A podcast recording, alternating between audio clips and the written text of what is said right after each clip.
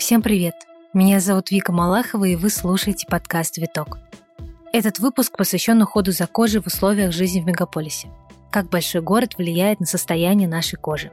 Правда, что стресс отражается на уровне пигментации и может вызвать акне.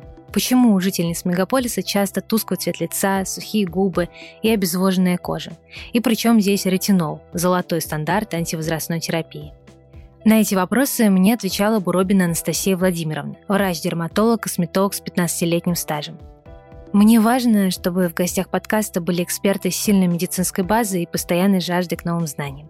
Анастасия прошла апробацию по двум смежным специальностям – медицинская генетика и дерматология. В настоящее время готовится к защите кандидатской диссертации. Является ассистентом и преподавателем кафедры дерматологии Академии постдипломного образования ФБГУ, ФНКЦ, ФМБА России. Полный список ее регалий вы можете прочитать в описании этого выпуска. А еще Анастасия – член Международного экспертного совета дерматологов компании L'Oréal Париж. Именно вместе с L'Oréal мы делаем этот выпуск. У бренда вышла новая ночная сыворотка с ретинолом Revitalift Laser. Несмотря на активный компонент в составе, она обещает мягко помогать в работе с воспалениями и преждевременным старением кожи, с которыми сталкиваются те, кто живет в больших городах.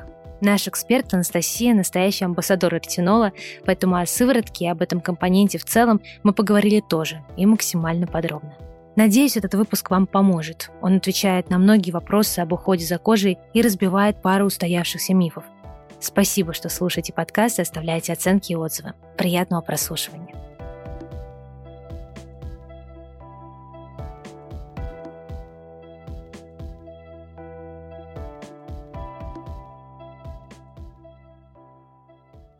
Анастасия, добрый день. Спасибо вам большое, что мы сегодня с вами записываем этот подкаст на важную тему. Мы поговорим про кожу жительниц мегаполиса, есть ли у нее какие-то особенности, чем она отличается, и главное, как за ней ухаживать. Здравствуйте, Виктория. Да, мне очень приятно, что вы меня пригласили, что мы сегодня обсуждаем достаточно актуальную тему на сегодняшний день, а, потому что Москва огромный город, и количество пациентов из года в год увеличивается, а, и, соответственно, проблема к профилактике старения, профилактике а, каких-то воспалительных заболеваний, пигментации, она становится очень-очень актуальной на сегодняшний день. Когда мы выбрали эту тему, я немножко поискала исследований и наткнулась на очень необычное исследование как раз компании L'Oréal, а, правда, достаточно давнее и не совсем относящееся к нашей локации, но тем не менее меня заинтересовали результаты. В общем, они провели исследование и сравнили кожу жителей а, города-миллионника Мехико и гораздо более маленького отдаленного городка с очень сложным длинным названием, в котором, конечно же, жителей гораздо меньше. И, в общем, результаты их исследований показали, что у жителей, которые живут в мегаполисе, гораздо больше проблем с кожей. У них повышенное, если я точно помню, повышенное выделение себума, а, больше процент тех, у кого есть атопический дерматит, другие заболевания. И мне стало интересно у вас, как у эксперта, спросить, действительно ли то место, в котором мы живем, та локация и та атмосфера, в которой мы находимся, так сильно влияют на нашу кожу. Сразу скажу о том, что на сегодняшний день, скажем так, э, качество кожи, да, скорость старения кожи, она зависит от э, большого количества факторов. И на сегодняшний день существует огромное количество теорий, почему это происходит и как это происходит. Так вот, э, номером один среди всех этих теорий является теория свободно-радикального старения кожи. То есть большое количество вырабатывается свободных радикалов, которые, соответственно, повреждают клетку. Отсюда вопрос, почему они формируются, эти свободные радикалы? Так вот, как раз э, жители мегаполиса, они э, в самой высокой группе риска по всем этим вопросам, по всем этим процессам, потому что у них это стрессогенность, да, то есть это бесконечная суета, куда-то все спешат, много задачности и прочее. Далее это то, что огромное количество машин, да, бесконечная выработка выхлопных газов. То есть э, очень многие живут, если мы сейчас говорим о Москве, например, четко там на третьем кольце, да, прям близко к МКАДу, где бесконечные пробки, то есть э, нет чистого свежего воздуха. А, далее, естественно, мы говорим о том, что а, определенная проницаемость озонового слоя, она в мегаполисах а, достаточно высокая, то есть нет задержки каких-то извне лучей. Это бета-лучи, например, которые мы получаем от солнышка.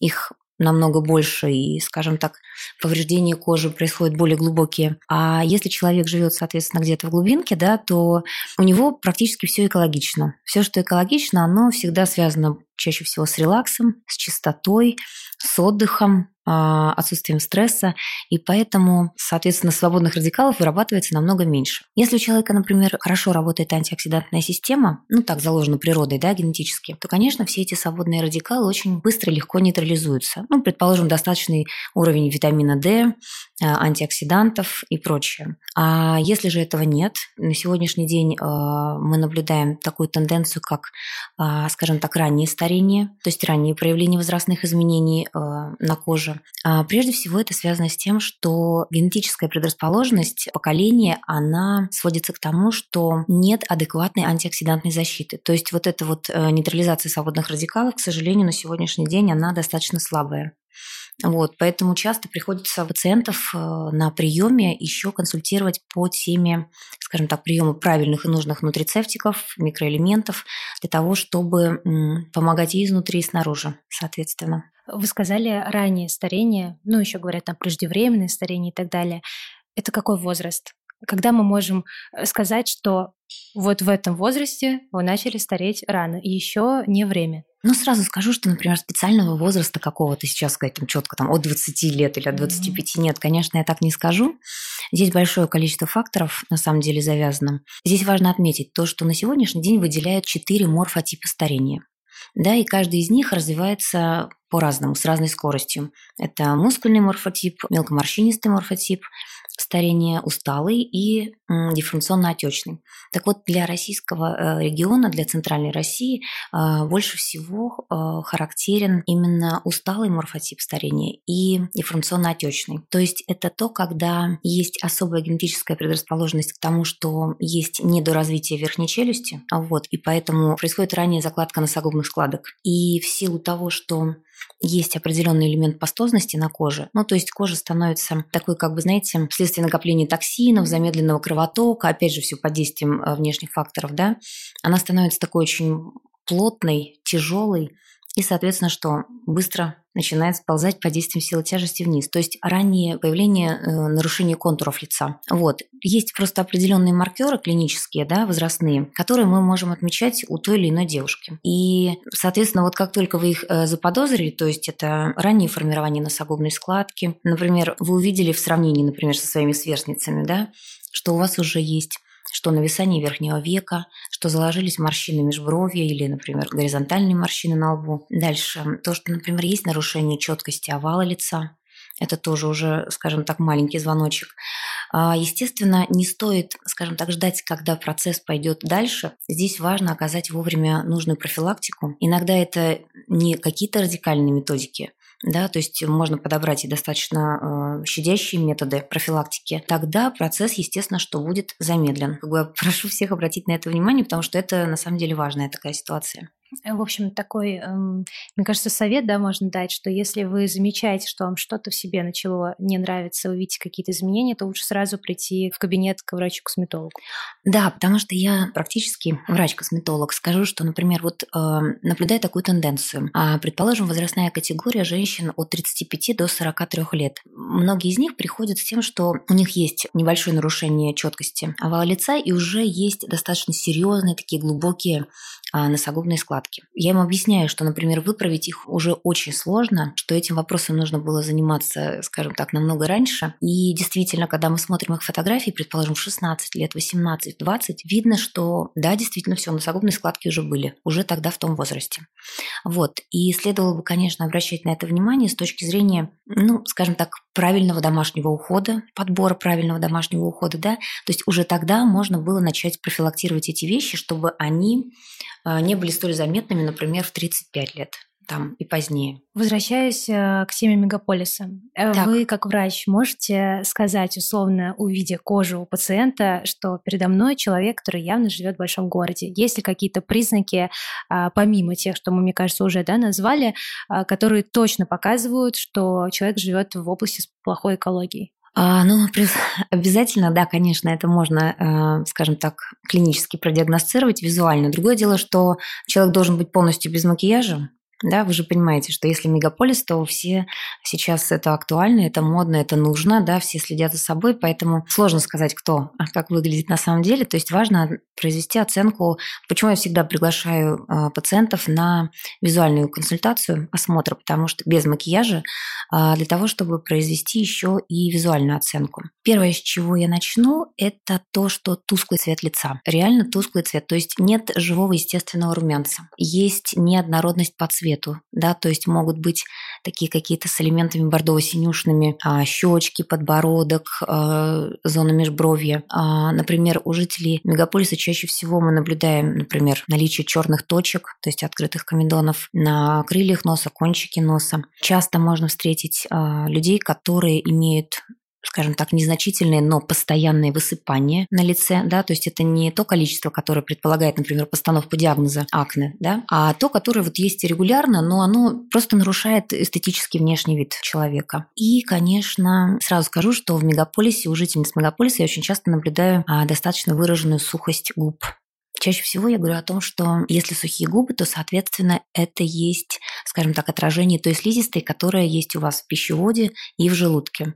То есть, э, если проблема с губами, то есть длительно не заживающие какие-то язвы, трещинки и прочее, значит, уже действительно гастроэнтерологические проблемы присутствуют, и нужно здесь сочетанное, скажем так, вмешательство а, двух врачей, двух специалистов, которые комплексно помогут решить этот вопрос. Ну, примерно так. А морщины, конечно, они у всех могут быть ранее. Потому что, например, если человек живет в лесу, но при этом на ярком солнышке, то он часто, например, может хмуриться или жмуриться. Вот, и морщинки у него все равно, скажем так, сформируются. Другое дело, что чаще всего мы хорошо питаемся на свежем воздухе в экологически чистых районах. И мы такие все с хорошим тургором, припухлостью. Вот, нет обезвоженности, нет истощения от недосыпов там и прочее, и, соответственно, более здоровый цвет лица. Про обезвоженность я вас еще обязательно спрошу чуть попозже. Мне кажется, uh-huh. тоже такая большая да, проблема. Ну, а, да. Можете сказать, на каких, не знаю, трех, четырех, пяти китах э, стоит э, уход э, женщины, которая живет в мегаполисе? Потому что условно там, что я могу назвать, что мне первым приходит в голову, это хорошее очищение, хорошее увлажнение и солнцезащита. Но, возможно, есть, я думаю, точно есть что-то еще. А, вообще все правильно, Вик, ты называешь, да, потому что м- действительно вот Первое даже, с чего я начну, это фотозащита.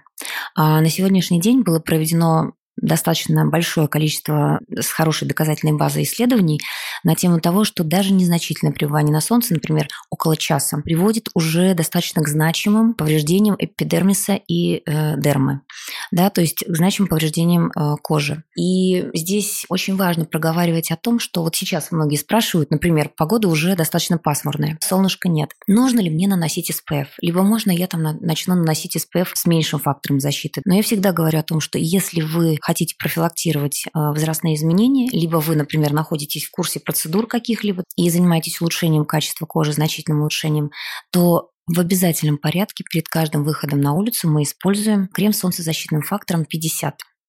Вот, это обязательно. Да, конечно, если есть активное солнце, и, например, вы пошли гулять куда-то на улицу, важно понимать, что этот крем под действием активных солнечных лучей, он теряет свою активность. Потому что как он работает? Он поглощает э, хромофоры световые, инактивируется, и по сути защиты уже нет. Поэтому под каждые полтора-два часа нужно обновлять нанесение этого крема. Если говорить о всей последовательности да, домашнего ухода, Первое – это всегда очищение. То есть железное правило – мы не ложимся с макияжем, конечно. Ну, можно один раз в год, ладно, улечься с макияжем, но вообще мы не ложимся с макияжем спать. То есть обязательно очищение кожи должно происходить как вечером, так и утром. Потому что зачастую утром мы встали, водой умылись и все, и пошли. Нет, активная работа сальной железы происходит именно в ночное время суток, и большое количество себума вырабатывается именно ночью.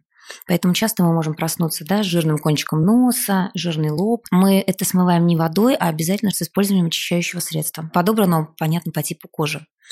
Дальше. Я всегда обращаю внимание на то, что меняйте свои наволочки. Это такое маленькое замечание, но обычно как бы оно рабочее. То есть важна смена наволочек, чтобы как минимум там раз в три дня была чистая наволочка. Обязательно следить за тем, каким или чьим полотенцем вы вытираетесь. Это тоже важно.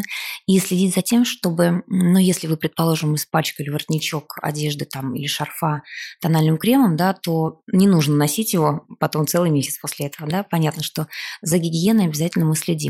Дальше, что касается мегаполисов, то два, скажем так, базовых ингредиента, которые бы я посоветовала на сегодняшний день, это гиалуроновая кислота. Для того, чтобы восстановить э, тот баланс влаги, который необходим нашей коже, чтобы там формировались э, все процессы правильно, активное деление клеток происходило, синтез и прочее. И э, то, что борется с возрастными элементами у нас на коже, да, с возрастными проявлениями, это золотой стандарт вообще во всем мире, это, конечно же, содержание ретинола. А, в средстве по уходу за кожей. Сейчас становимся на каждом ингредиенте поподробнее, но я uh-huh. прежде задам вопрос, который мне прям пришел в голову, пока вы говорили. Я пользуюсь SPF вот круглый год 50, э, даже когда солнца нет на улице, потому что я очень склонна к пигментации. Вот сейчас у меня прям, мне кажется, я встаю на тот путь, когда нужно с ней что-то делать основательно, а не просто защищаться.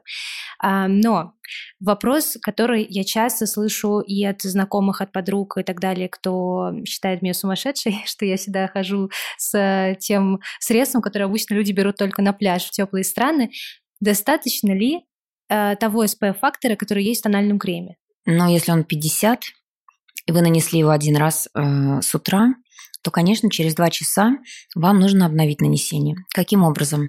Не надо носить с собой вот эту огромную mm-hmm. тубу крема.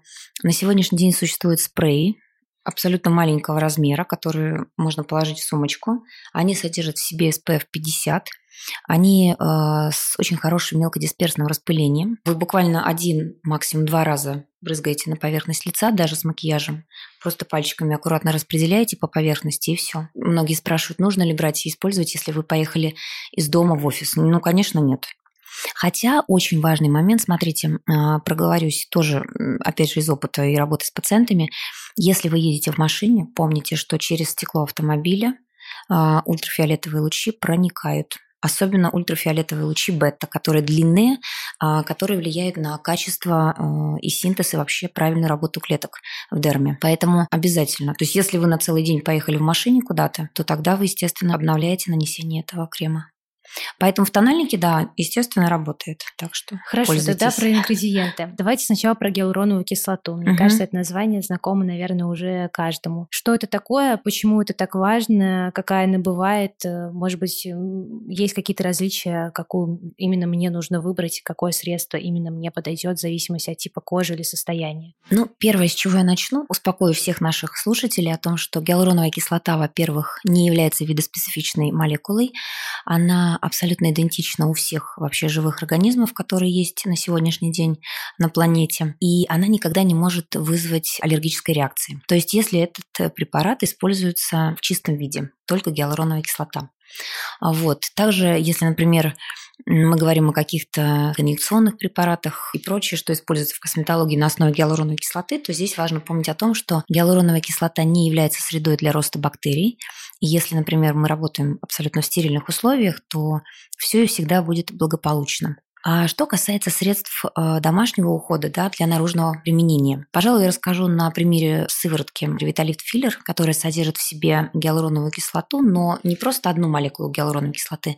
Она содержит э, два вида гиалуроновой кислоты, макро и микро молекулы, которые, естественно, действуют только в пределах эпидермального слоя, то есть они восстанавливают необходимый уровень воды именно в эпидермисе, тем самым улучшают э, взаимодействие между клетками, э, активное деление, дифференцировку, ну, то есть весь метаболический процесс обеспечивают э, на должном уровне. И здесь мы говорим о том, что макромолекулы располагаются на самых поверхностных слоях эпидермального слоя, то есть это там, где роговые чешуйки. Вот чисто клинически, да, визуально, как это проявляется. Это хорошее преломление направление света. То есть лицо начинает сиять, хорошо ложится тональные средства, да, пудра, ну, какие-то праймеры и прочее.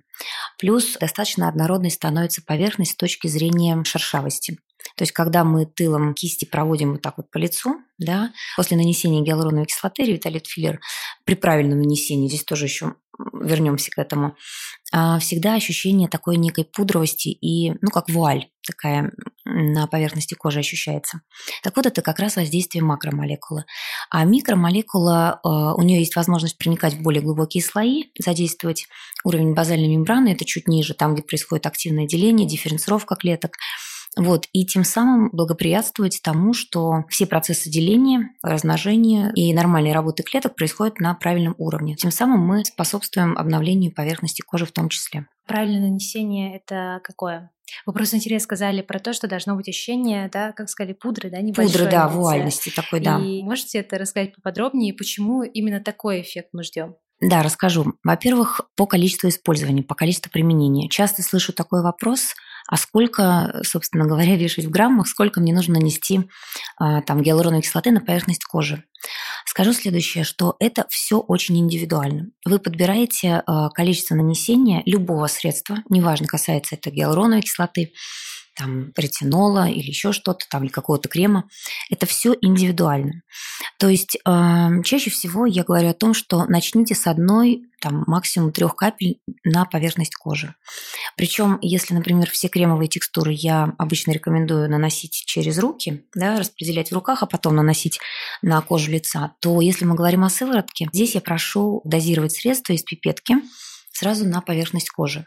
Естественно, что кожа должна быть э, очищенной, она должна быть сухой. То есть не должно быть такого, что вот вы умылись, да, и кожа влажная, вы наносите. Нет, вы должны обязательно высушить кожу, допустим, салфетками одноразовыми. Далее вы по капельке наносите, например, гиалуроновую кислоту, если мы говорим о сыворотке Revitalift филлер. И, соответственно, что вы начинаете сразу же распределять пальцами аккуратненько ее по поверхности. А если вы после минутного распределения, там 30-секундного распределения понимаете, что у вас все равно остается липкость, и какое-то ощущение присутствия этой сыворотки, значит, вы взяли ее слишком много. Если вы, она у вас, знаете как, она просто провалилась, растаяла, ушла внутрь. Вот знаете, как вода, допустим, мы наливаем ее куда-нибудь на песчаном пляже, она просто проваливается внутрь, и все. Вот если у вас появилось ощущение того, что все, сыворотка провалилась, ее нет, значит, количество для вас было достаточное.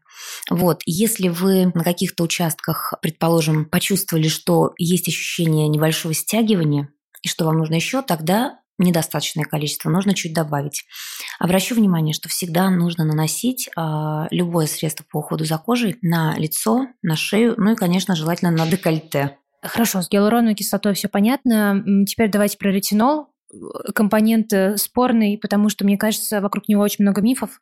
Кто-то боится его использовать, и до недавнего времени я была в числе этих людей, потому что я начиталась очень много всего страшного а, про то, что это серьезный антивозрастной компонент, а значит, я думаю, так, мне еще 25, наверное, еще рано, а про то, что после него может появиться сильное раздражение, и там очень много каких-то противопоказаний и так далее.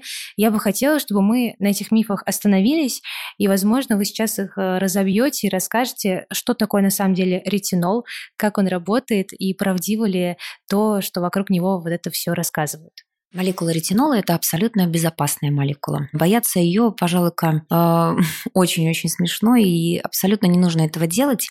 Здесь, э, понимаете, как со сложным автомобилем. Ну, например, можно всегда ездить э, на чем-то простом, да, потом пересесть на более универсальный крутой автомобиль, просто разобраться, как он работает, и при этом получать большую выгоду и большую пользу, да, соответственно, от его применения и использования. А с ретинолом такая же ситуация.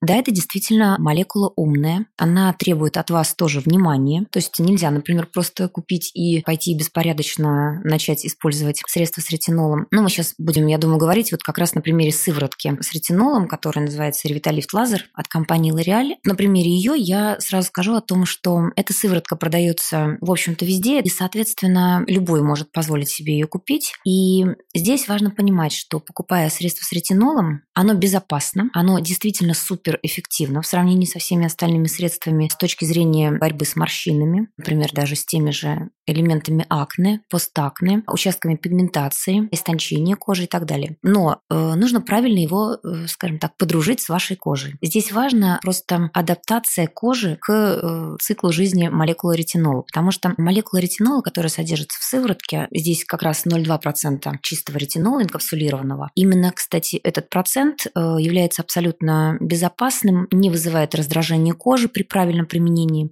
о котором я сейчас проговорю, и доступен к использованию в течение всего года. Но здесь а, нужно помнить одну такую вещь, что прежде всего, когда вы начинаете использовать сыворотку с ретинолом, это нужно делать всегда в вечернее время суток. Я часто слышу некую такую озабоченность да, от пациентов о том, что например, при использовании ретинола можно получить э, фоточувствительность, а, фотоактивность, соответственно, спровоцировать пигментацию и так далее.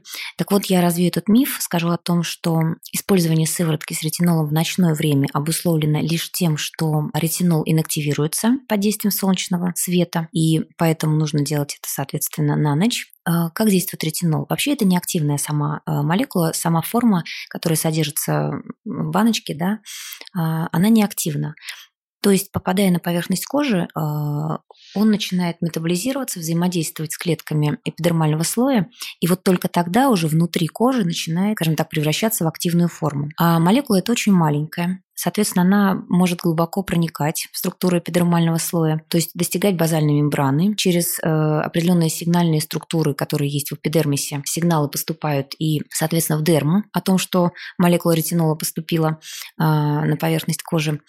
И она действует таким образом, что она проникает вглубь клетки, то есть она проникает через мембрану клетки и, соответственно, действует через генетический материал. Она как бы заставляет клетку мягко, бережно начинать активно делиться, размножаться, правильно дифференцироваться и, соответственно, усиливается взаимодействие между клеточками. И часто мы видим, а, наблюдаем такую ситуацию, ну, если, например, смотреть в электронный микроскоп, что под действием ретинола эпидермальный слой кожи, он становится тоньше, но при этом плотнее, ровнее, качественнее по своей структуре. Визуально вы можете это видеть как что? Сокращение глубины морщины или там длины морщины. Потому что когда у нас э, эпидермальный слой рыхлый, такой, знаете, вот как стопка старых-старых газет, да, сцепление между клетками нарушено, много промежутков, рваных участков и так далее. Соответственно, это плохое преломление света, нет сияния как раз именно тогда, глубина морщины адекватно очевидна, и большое количество также пигментации может просвечивать через вот эти вот бреши в эпидермальном слое. А когда у нас слой становится чуть тоньше, но при этом плотнее и качественнее по своей структуре, благодаря ретинолу, естественно, мы видим сияние кожи, да, сокращение глубины морщины, гладкость кожи и более, скажем так, однородную цветность на поверхности лица. Но здесь один маленький нюанс. Чем тоньше у нас эпидермальный слой, даже если он плотный и хороший по своему качеству, по своим свойствам, все равно мы должны помнить о том, что тем быстрее э, ультрафиолетовые лучи проникнут в более, скажем так, глубокие места и достигнут э, меланоцитов, тех клеток, которые непосредственно вырабатывают пигмент. Поэтому, когда мы э, используем ретинол, например, в вечернее время, обязательно каждый день ну, собственно говоря, мы это и так должны делать, да, то есть ретинол здесь ни при чем. Мы используем э, крем с солнцезащитным фильтром 50 и обновляем его нанесение, если целый день находимся на улице. То есть все просто, мы делаем все то, что мы должны делать и так каждый день.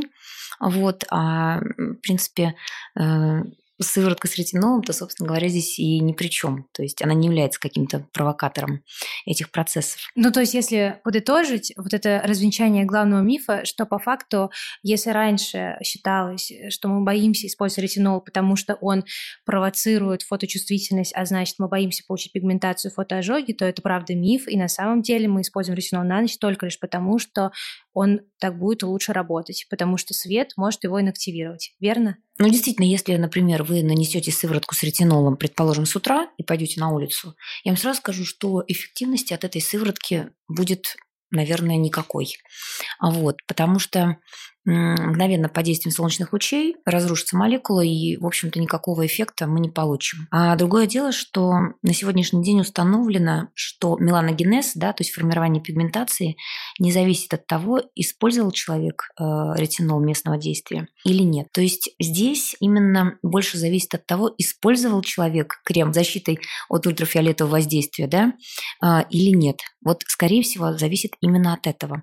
Поэтому вы просто должны себе, как обязательное правило, да, сделать каждый выход на улицу с защитой SPF 50. Это может быть э, в тональной э, основе, да, там CC, BB крем, неважно, просто крем, вот, или финишный праймер какой-то, еще что-то, но это должно быть в обязательном порядке. С точки зрения того, что мы должны садаптировать кожу, я скажу следующее, что важно умеренное нанесение ретинола и этапами. Я обычно рекомендую как? В течение первого, предположим, ну, первая неделя – это первая и вторая неделя. Вы используете ретинол всего лишь один раз в неделю. Ну, предположим, воскресенье. Далее вторая, получается, третья и четвертая неделя вы подключаете, предположим, еще среду. То есть у вас получается воскресенье и среда. да, и вы смотрите, наблюдаете за реакцией. Если все спокойно и все благополучно, и раздражения нет, то тогда вы, соответственно, с пятой недели подключаете еще один день. Вот. Но если вдруг вы заметили, что дотрагиваясь до поверхности кожи, э, появляется какая-то легкая такая чувствительность, а она появляется почему? Потому что, как я уже сказала, да, эпидермальный слой становится тоньше, но при этом плотнее, качественнее, да, а, то тогда вы остаетесь на условии, что вы используете сыворотку с ретинолом всего лишь дважды в неделю. И продолжаете так до того времени, когда не пропадет эта чувствительность. Как только она пропала, можете еще один денечек подключить. Здесь важно ориентироваться на собственные ощущения, потому что э, никто другой не сможет вас проконтролировать. Здесь вы прислушиваетесь абсолютно четко к своему телу. Если ощущения появились, вы берете паузу. То есть не доводите до ощущения какого-то жжения, раздражения, mm-hmm. там, зуда и так далее. А, если все делать правильно, то вообще его можно использовать круглый год и каждый день. Я хочу сделать еще один акцент очень важный на том, что, конечно, когда вы сможете садаптировать кожу должным образом, да, а, и регулярно использовать ретинол, опять же, важно понимать, что не нужно нанести много средства с ретинолом, да, нужно нанести его очень-очень тонким слоем. И вот если мы, например, говорили, кстати, о сыворотке Revitalift Filler, что мы ее вбиваем пальчиками, да, до полного погружения, то здесь э, важно сказать о том, что ретинол а, вы берете прямо количество меньше горошинки, да, распределяете на кончиках пальцев, и потом вы как бы втираете его в поверхность кожи. Вот какой важный нюанс. Да, то есть есть особенности нанесения этого средства. Опять же, не затрагиваем область вокруг глаз. Мы всегда идем четко по костному краю орбиты с особым акцентом на те зоны, где есть, допустим, пигментация. А, опять же, почему? Чтобы быстрее, быстрее, быстрее отшелушилась эта пигментация и сформировались новые клетки. Но здесь тоже важно понимать, рост новых клеток, он так или иначе будет спровоцирован тем, что будет вырабатываться и новый пигмент. Поэтому обязательно мы наносим, естественно, фактор защиты. Я еще попрошу остановиться на ретиноле, потому что я буквально недавно читала одно мнение, что лучше брать средства с ретинолом а, в меньшей концентрации, но использовать его чаще, чем а, сразу брать большую высокую концентрацию. Вообще, насколько это правда и какая должна быть концентрация, если условно я только начинаю знакомиться с ретинолом? По поводу концентрации скажу следующее, что в любом случае каждому типу кожи, естественно, подходит своя концентрация. Самое важное помнить э, о том, какая концентрация является максимально безопасной. Так вот, на сегодняшний день та концентрация 0,2% чистого ретинола, она является абсолютно безопасной. Она не вызывает э, раздражение кожи, но при этом она стимулирует э, клеточные и молекулярные изменения. А все, что больше 0,2%, может вызывать при, например, агрессивном использовании, соответственно, и агрессивные последствия. Какими они могут быть? Ну, как я уже сказала, предположим, вы пропустили момент, когда кожа, скажем так, чуть э, усилилась чувствительности, да, и сразу же можете получить, например, ретиноидный дерматит. То есть здесь важно чувствовать баланс между усилением концентрации, количеством использования и эффективностью. Не нужно думать, что 0,2% чистого ретинола – это, скажем так, слабенькое какое-то воздействие. Но для тех, кто так или иначе только начинает знакомиться с продуктом, опять же, с молодой кожей, предположим, нет возрастных изменений, но есть что? Акне. Не акне с точки зрения постановки диагноза, да, еще раз скажу. Потому что, например, легкая степень акне, она выставляется, когда более 10 высыпаний на поверхности кожи. А то, когда, например, у вас черные точки локально, например, или такие, знаете, вот э, как закрытые комедоны, да, такие как просянка еще и называют, белые точки, например, на лбу. Либо у вас в зоне нижней трети лица, вокруг губ возникают какие-то высыпания на фоне изменения гормонального фона. Это перед менструацией, да, во время беременности, период менопаузы, очень актуальна эта история. Вот вы можете как раз здесь начать использовать низкопроцентный, да, 0,2% чистый ретинол в сыворотке. Соответственно, вы и поборетесь с воспалительными элементами на поверхности кожи и улучшите ее качество. Если возвращаться к нашей основной да, теме, когда угу. мы говорим про а, уход за кожей в условиях жизни в мегаполисе, то, конечно, стресс, наверное, если не первое, но в числе, наверное, пятерки факторов, которые ты вспоминаешь после того, какой у нас грязный воздух, а, какая у нас плохая экология. Можете рассказать ли об этом подробнее? Как стресс влияет на нашу кожу, где здесь вот эта связь, не знаю, гормональная, не гормональная, что это, как это происходит даже вот на физическом, биологическом уровне? Ну, я буду пытаться выражаться, так сказать, а, проще, чтобы было понятнее всем, да. А я просто скажу о том, что когда зарождается жизнь, э, формируется зигота, да, то есть э, у нас закладываются некие зародышевые листки, и, соответственно, из определенной группы зародышевых листков формируются там те или иные органы. Так вот, из одного зародышевого листка у нас сформировались клетки кожи и клетки нервной системы. А вообще, по сути, самые-самые ближайшие родственники друг дружки – это клетка нервной системы, она тоже имеет такие звездчатые отростки, и клетка меланоцит. Они практически э, братья-близнецы. Поэтому э, все, что происходит у нас в голове, как говорится, все наши мысли, вот это вот ощущение перманентного стресса, тревожности какой-то такой, да, непроходящей, хронической, она, естественно, отражается на клетках кожи а конкретно на меланоцитах. Поэтому в том числе, например, когда начинают бороться с пигментацией, всегда еще уделяют акцент э, вот этому вот состоянию, да, то есть э, определенные выполняются назначения, которые помогают человеку максимально избавиться от тревожности и перейти в положительный настрой. Вот. И тогда, собственно говоря, получаются хорошие результаты. То же самое с акне. Чаще всего все эти, ну, если речь не идет, конечно, о таких вот акне, которые, ну, скажем так, вот связаны с гормональным фоном, да, то есть такие регулярные акне на постоянной основе. Чаще всего это я наблюдаю подростков, потому что тоже много приходит на прием. Конечно, все ребята такие достаточно, они вот какие-то нежизнерадостные. Мало в них вот этого вот благополучного, хорошего настроя э, на светлое будущее. В основном э, немножечко все замкнутые, такие как ежики, э, все в тревожности, в нервозности, на собственных переживаниях, максимально закрыты от внешнего мира. И поэтому высыпание для них такие вот, э, в том числе на фоне вот этих вот нервных состояний, становятся очень сильно актуальными и, соответственно, из более легкой степени переходят в более тяжелую. Вы пока говорили, я думала о том, насколько много этих э, маленьких и не очень маленьких деталей, которые по факту формируют то, как выглядит наша кожа, потому что если об этом не задумываться, кажется, что ну достаточно хорошо сходить к косметологу, не все до, доходят своими ногами до кабинетов, э, достаточно просто выстроить свою систему ухода. Но по факту это огромный, огромный просто пласт э, всяких факторов.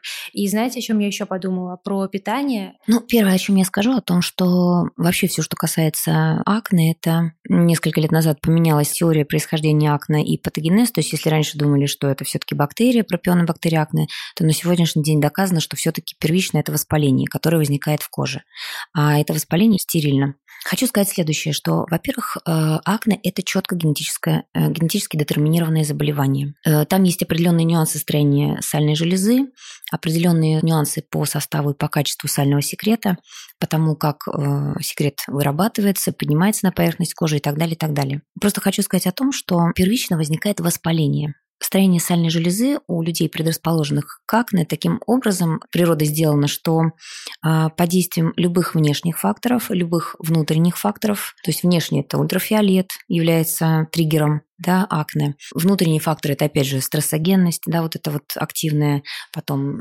то, что мы едим, да, питание, гормональный фон, особенно, да, когда он еще только устанавливается. Все это оказывает влияние на суперчувствительную сальную железу, с которой человек родился. Это ему передалось от мамы с папой. И, соответственно, эта сальная железа начинает вырабатывать много-много-много сального секрета, а сальный секрет не успевает эвакуироваться правильно на поверхность кожи. Возникает пробка, по сути. Вот. И эта пробка начинает очень-очень активно воспаляться. Как можно это увидеть? Обычно все начинают у себя там какие-то уплотнения болезненные ощущать да, э, под кожей. А вот они могут быть там с границами, без границ, неважно. И вот все пытаются их как-то проткнуть, что-то с ними сделать, там, я не знаю, только выдавить. На самом деле этого ни в коем случае не нужно делать, потому что то воспаление, которое там возникло, оно стерильно, абсолютно стерильно. И здесь важно использовать просто противовоспалительные средства. Кстати, к коим относится и ретинол. У нас обычно как возникает? На поверхности э, кожи у нас существует в норме определенное количество бактерий у всех людей, да, и, соответственно, если человек начинает выдавливать это воспаление, либо каким-то образом нарушать его целостность, то, по сути, он открывает входные ворота для этих бактерий. Они туда, естественно, что все спускаются, а там много всякой вкуснятины для них. Вот у них начинается активное поедание, то есть э, хлеба и зрелищ, размножение. А вот, и формируется что? Из стерильного процесса э, не стерильный асептический процесс. Это мы видим, что уже как гнойное содержимое. То есть тогда, когда уже вот начинается там вот формирование белой головки, да, гнойничок формируется и так далее, и так далее. То есть вот этого ни в коем случае нельзя допускать. Вот, поэтому я вот всегда всем своим пациентам объясняю таким образом, почему нельзя никогда выдавливать прыщи, да, черные точки никогда нельзя выдавливать, потому что черные точки это просто густой сальный секрет, который окислился, да, поднялся по структуре поры, да, окислился на поверхности и, соответственно, превратился в черную точку. Важно поменять густоту, да, то есть этого сального секрета, видоизменить его состав с помощью там кислот, энзимов и прочее. И вы избавитесь от этих черных точек. Понятно, что это процесс пожизненный. Все, вы родились с такой кожей. Полюбите ее, примите ее и просто, скажем так, правильно за ней следите. То есть ретинол должен быть в обязательном порядке. Опять же, еще раз проговорюсь, э, не более, допустим, пока, если вы назначаете себе это самостоятельно, не более 0,2% э, в составе.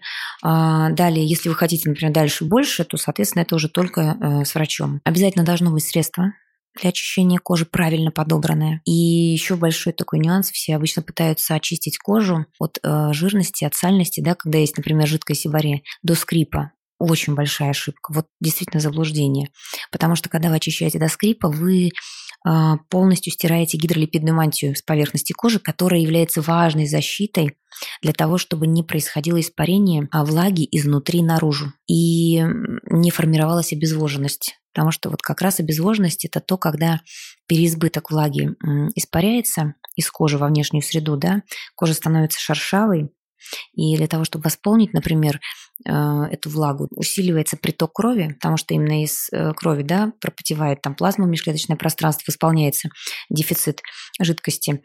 И, соответственно, что? Усиливается краснота, застой, перерастягиваются сосуды.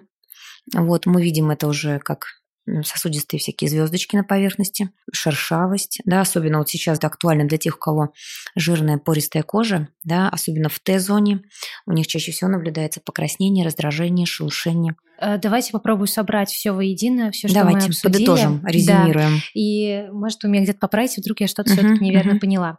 Значит, нам важно простроить свою систему ухода. Это обязательно очищение, это обязательно хорошее увлажнение, это обязательно ультрафиолетовая защита. Да, мы защищаемся от солнца каждый день, э, вне зависимости от времени года и наличия солнца за окном. Да, особенно, кстати, еще маленькая такая пометочка, маленький нюанс. Особенно нужно защищать кожу в период с 1 февраля по 1 июня. Потому что есть такие специальные таблицы, ну, каждый может в интернете посмотреть, э, солнечной активности, именно лучей бета, самых длинных. Так вот, именно центральный регион России, вот Москва в том числе, я смотрела специально, самые активные лучи, самые, скажем так, проникающие а, и воздействующие на поверхность кожи именно в период с 1 февраля по 1 июня. То есть они даже летом не такие активные, как вот именно в этот период времени.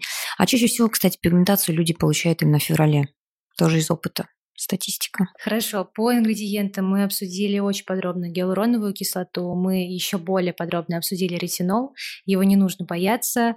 А его главное, нужно просто правильно да, применять. Правильно вот его все, применять. Да. И пока я вас слушаю, я думаю о том, что нужно, мне кажется, дать еще один важный вывод, что, конечно, надо не бояться ходить к врачам. Здесь я еще дополню, важно ходить все-таки грамотным врачам. Это тоже Потому что да. на сегодняшний день все-таки встречаются такие специалисты, которые продолжают выдавливать прыщи, да, там каким-то образом назначать э, не те средства, которые улучшают качество кожи, а наоборот агрессивно воздействуют.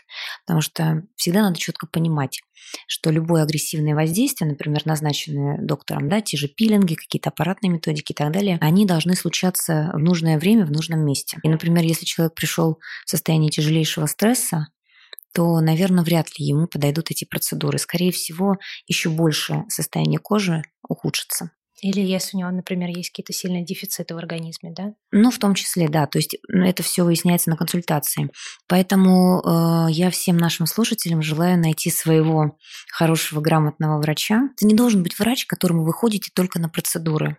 Вот у меня с пациентами работа выстроена таким образом, что они всегда могут получить от меня консультацию, совет а, с точки зрения что им, например, подобрать для домашнего ухода. И не нужно, например, для этого приезжать даже на прием в клинику. То есть можно это там в режиме чата сделать. Например, посоветоваться по поводу там, приема тех или иных микроэлементов или посмотреть дефицит того или иного витамина, общее состояние, да, там наличие хронической аллергии и так далее, и так далее.